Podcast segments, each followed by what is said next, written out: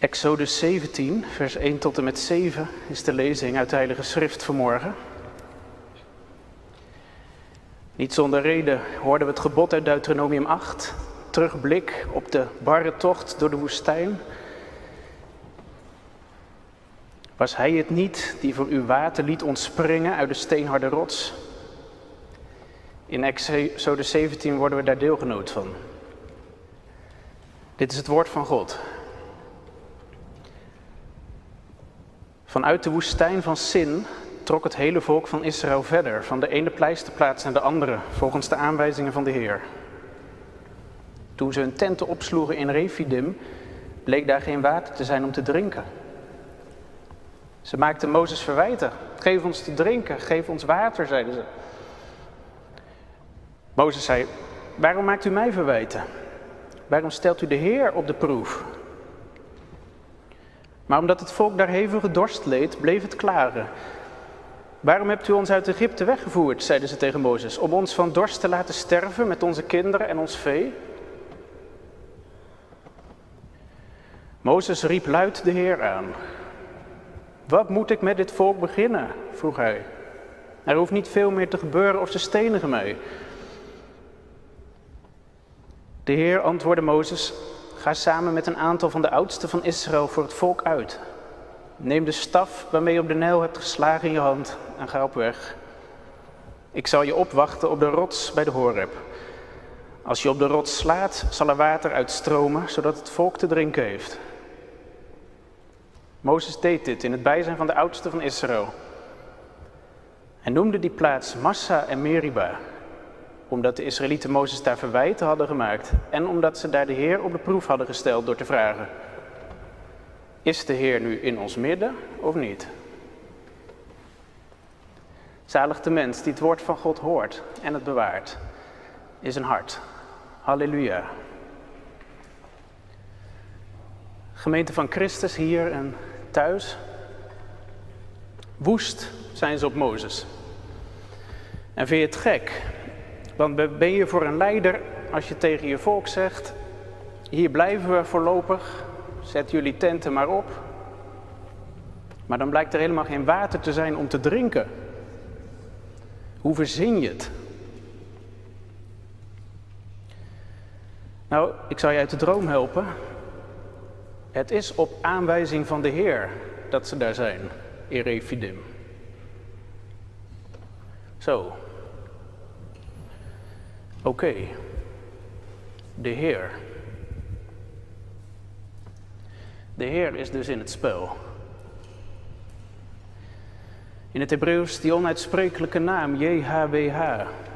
Ik ben genadig, barmhartig, geduldig en trouw. In één woord, menslievend, menslievend God. Heeft Hij hen gebracht op deze plek zonder water? Dat kan toch niet waar zijn? Het zorgt voor kortsluiting in de hoofden van de Israëlieten. Er knapt iets. Dit kunnen ze niet bij elkaar krijgen. De Heer, genadig en dan geen water. Mozes kan ze nog meer vertellen. Al die vrome praatjes waarmee je ons uit Egypte weggevoerd hebt. God, zijn toekomst, het land van melk en honing. Waar is die God? Water hebben we nodig en wel meteen. Geef ons te drinken. Geef ons water. Het volk maakt Mozes verwijten, gebalde vuist, schreeuwen, zijn bek vechten met hem, zegt een vertaling. De woorden zijn niet van de lucht. En het scheelt weinig of ze beginnen ook te smijten met stenen. Een volksopstand, een revolte. Laat zien wat je kunt en anders dan.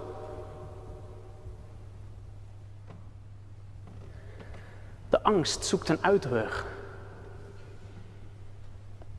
En ieder voelt zich op zichzelf teruggeworpen, machteloos. Geen houvast, Mozes belofte, flinterdunne, loze praat. Wat nu? Dan maar zelf vechten om te overleven. Uit onze vertaling is dat verdwenen, maar in het Hebreeuws kun je goed zien wat er dan gebeurt. De Israëlieten beginnen opeens in het enkelvoud te roepen. Eerst is het vers 3, waarom hebt u ons uit Egypte weggevoerd? Meervoud. Om mij van dorst te laten sterven met mijn kinderen en mijn vee. Enkelvoud. Het volk, gegrepen door de angst, valt uiteen in allemaal individuutjes die alleen maar met zichzelf bezig zijn. Hun eigen behoeftes. Hoe red ik het? Hoe kom ik hieruit? Help. En even gaan beelden uit Afghanistan aan mij voorbij. Al die dromme mensen die proberen om een vliegtuig in te komen. Die daarvoor zelfs blijven hangen aan een vleugel en tenslotte te pletten storten. Hoe kom ik hieruit?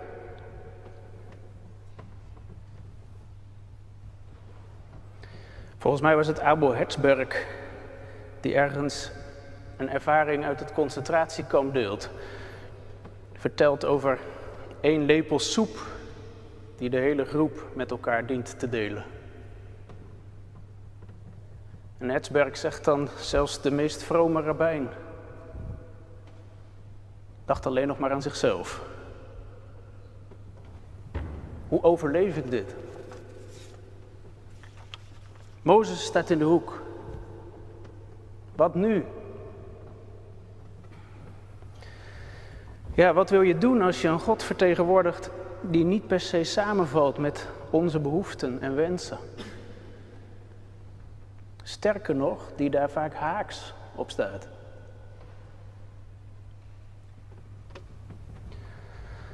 Als God je zegent, jongens en meisjes, dat vroeg ik net, hè? Is dat nou zo'n beetje hetzelfde als succes? Heel snel denken wij dat toch, hè? Goede gezondheid, geluk, stabiliteit, vreugde. En of dat zegeningen zijn. Maar en dat is nou het haakse van de God van Israël. Als hij wil laten zien aan je hoe hij is, onuitsprekelijk dichtbij komt, genadig, barmhartig, geduldig, trouw, dan gooit hij het vaak over een andere boeg. En dan zit je zomaar in refidim. Dan zegent hij je met moeite, en beproeving, met tranen, met nood. Hij denkt, dat klopt toch niet? Wat heb ik aan zo'n God als hij zo met mij omgaat? En misschien zit je wel midden in die ervaring. Je hebt echt een keer met volle overtuiging ja gezegd tegen God. Wil u volgen. En je had ook echt die beleving, u bent altijd voor mij en naast mij en om mij heen. En nu, het is zo flinterdun, zo loos.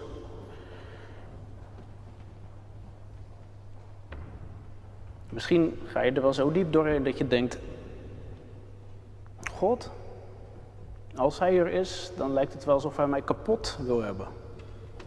Wat mij de afgelopen tijd niet allemaal ontnomen is,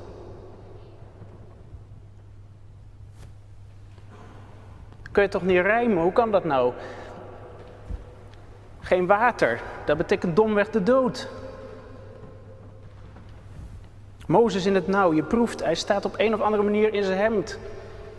Die gebalde vuisten en die stenen, zijn die wel zo onterecht? Je ziet hem inkrimpen onder al deze vragen. Hij schuift steeds verder naar achter. De twijfel, het ongeloof, de angst, de haat. Als het dan zo moet, mijn God, laat maar. Ja, Mozes heeft ook geen pasklare oplossingen en antwoorden.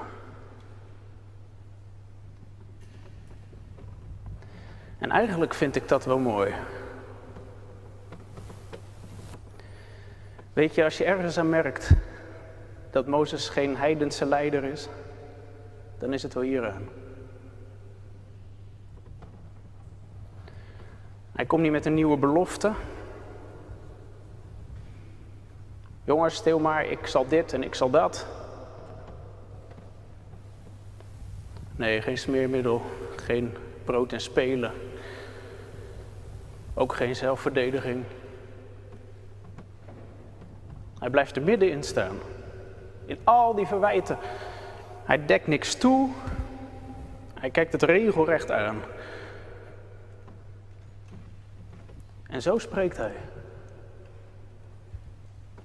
Met een mond vol tanden en toch een woord. Hij stelt twee vragen. Ook alweer zoiets, twee vragen. Hij staat er vragend in.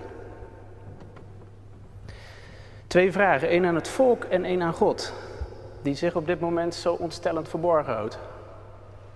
Van wie niemand nog gelooft dat hij er is. Aan het volk vraagt hij, waarom maakt u mij verwijten? Waarom stelt u de Heer op de proef? Wat jullie doen is ten diepste niet bekvechten met mij, maar met de eeuwige. En waarom? JHWH, hoor nog eens zijn naam. Laat het nog eens door je heen gaan, genadig, barmhartig, geduldig, trouw. Merk je wat Mozes doet? Door de heilige naam van God nog eens zo uit te spreken, houdt hij de weg naar de hemel open, die op dit moment voor al die mensen daar zo gesloten is. Nee, de discussie winnen kan hij niet, verklaren kan hij het ook niet, maar nog eens die naam. Hoor eens.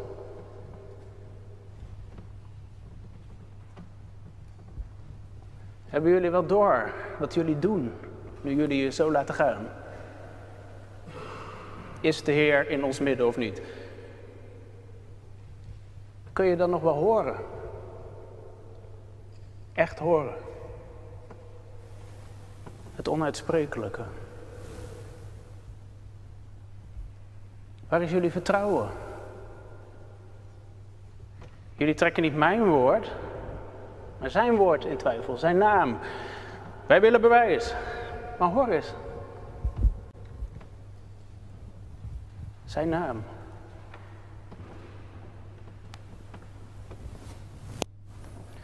En de andere vraag stelt Mozes aan God. Wat moet ik met dit volk beginnen?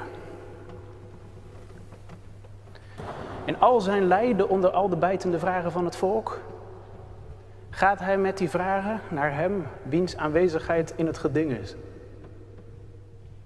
Hij gaat zelf die weg naar de hemel. De weg die hij openhoudt, bewandelt hij zelf voorop. Is de Heer nu in ons midden of niet? Die vraag vreet natuurlijk ook aan Mozes. Maar hij heft hem op tot God zelf. Hij moet het maar zeggen. En hij zegt het ook. Hij zegt het ook. Op zich is dat al heel bijzonder, hè? dat hij überhaupt spreekt. Dat is nooit vanzelfsprekend. U vraagt, wij draaien of zo. Nee, dat hij überhaupt spreekt. Dat is al genade.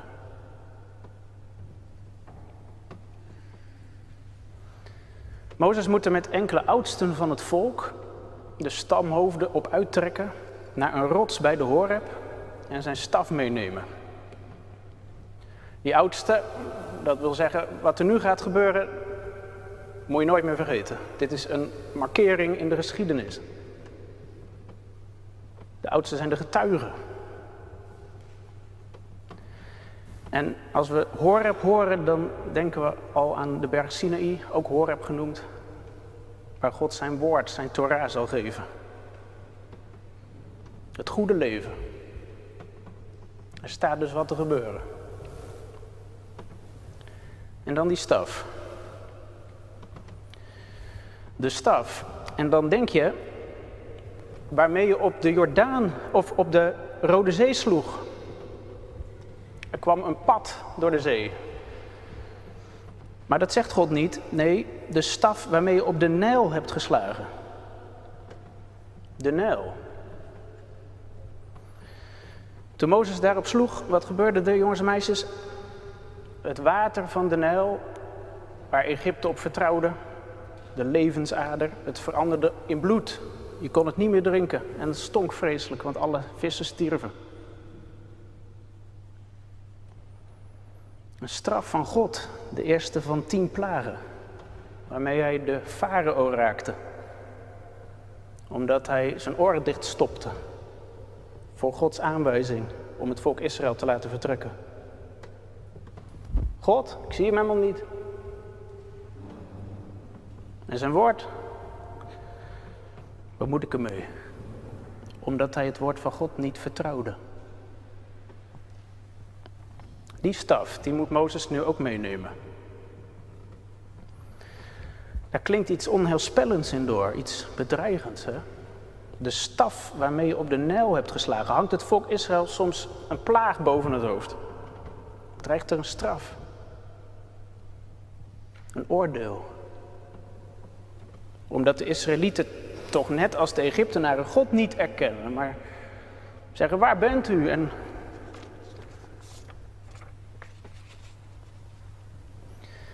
Ik denk inderdaad dat hier ingehouden woede van God in doorklinkt. Bedreiging. De Bijbel gebruikt dan vaak het woordje toorn.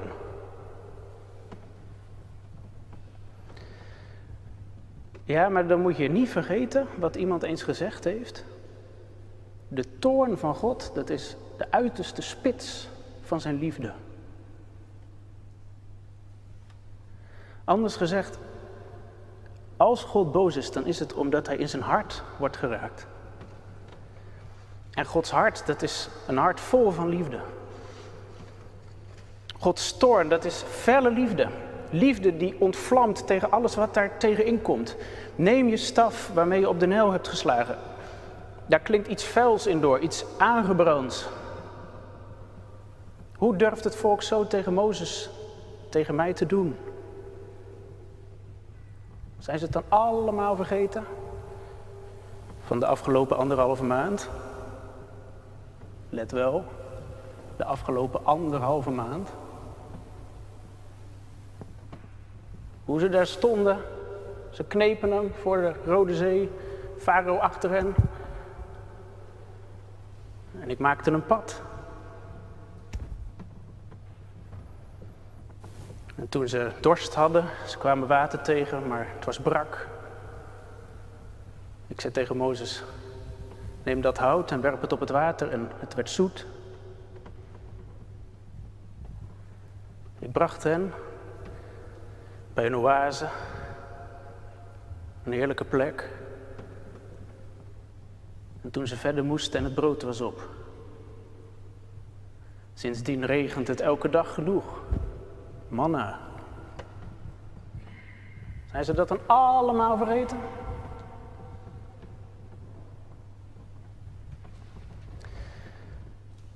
Neem je staf waarmee je op de Nijl hebt geslagen. Maar op datzelfde moment, met dat God het zegt, blijkt ook wat een van de profeten zo heeft verwoord. In zijn toorn denkt God aan ontfermen.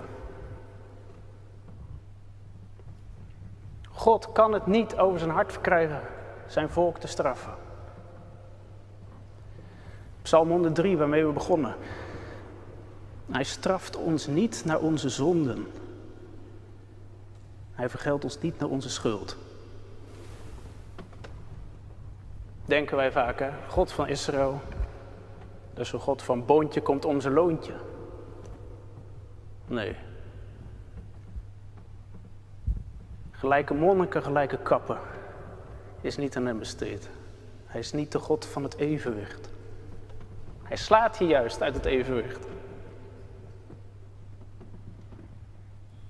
In zijn toorn ontfermen. Liefde. Hoezo eigenlijk?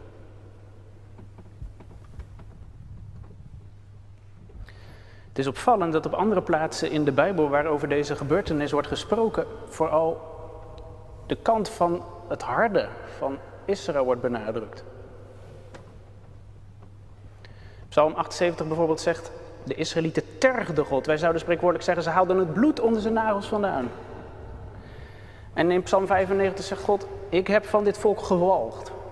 Wilde zo uitspuren.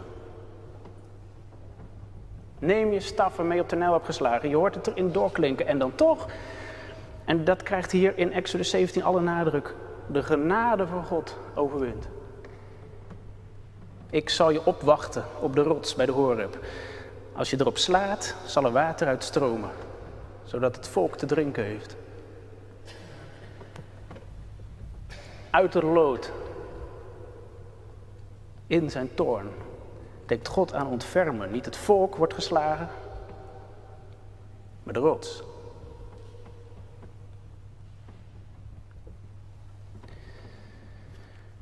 In 1 Korinthe 10 noemt Paulus deze Horeb een geestelijke rots.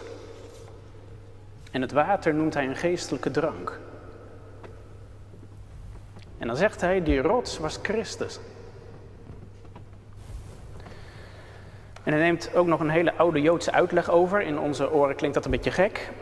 Die Joodse uitleg die zegt dat die rots daarna is meegereisd met de Israëlieten door de woestijn, totdat ze in het land van de belofte kwamen.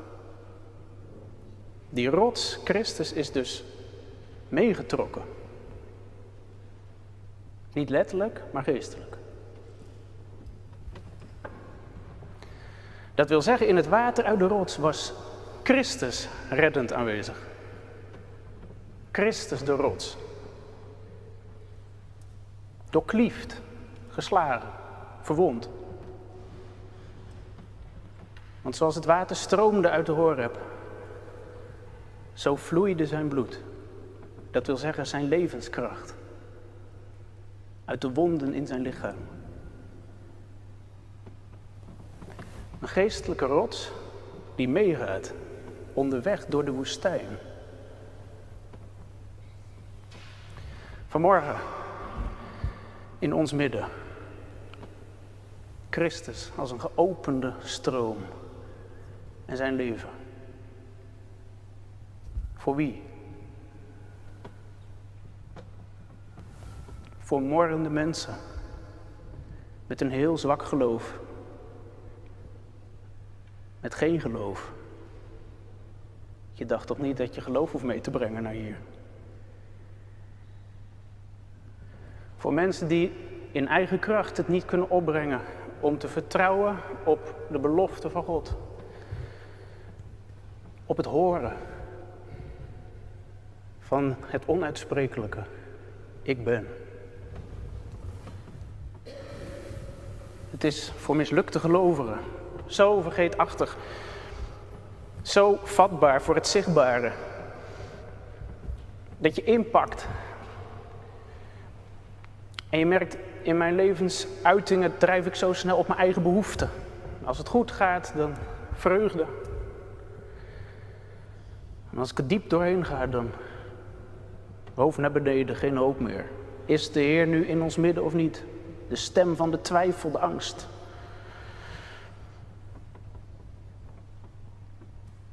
Maar toch, hè?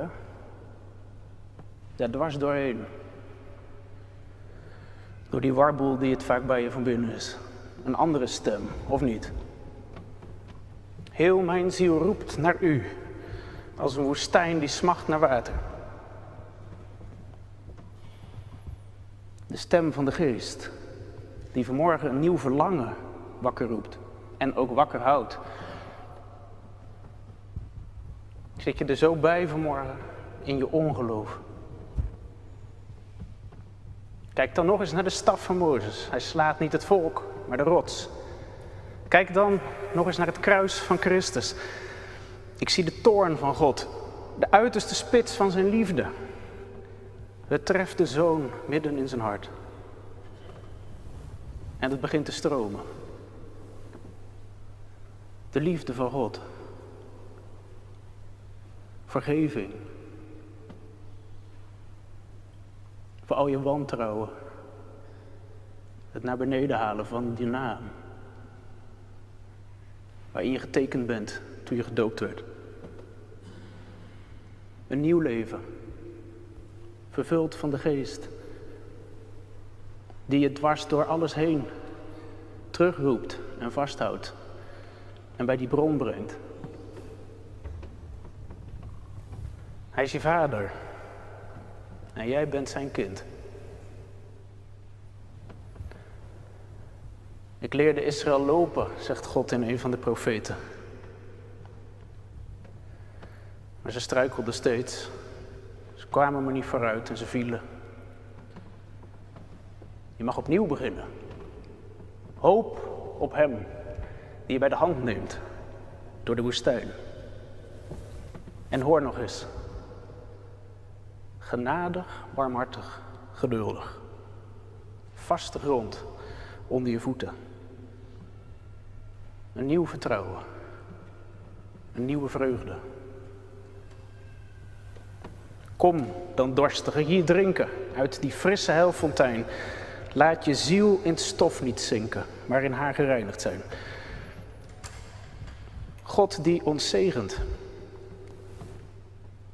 Waarom gaat Hij nu met jou vaak de omgekeerde weg? Niet van het succes, maar van het tegendeel. De weg door de barre woestijn. Om je te maken een mens van verwondering. Dat je zo deze kerk uitgaat. Met de liefde in je ogen. De liefde van God in Christus. Zijn trouw in jouw ontrouw. Zijn kracht in jouw zwakheid. Hoe bestaat het dat Hij er ook en nog steeds voor mij is? De Heer is mijn herder. Mij ontbreekt niets. Je kunt ook vertalen. De Heer is mijn herder.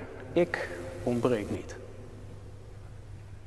Ik kom er doorheen en ik kom thuis. Thuis. Aan het hart van God. Amen.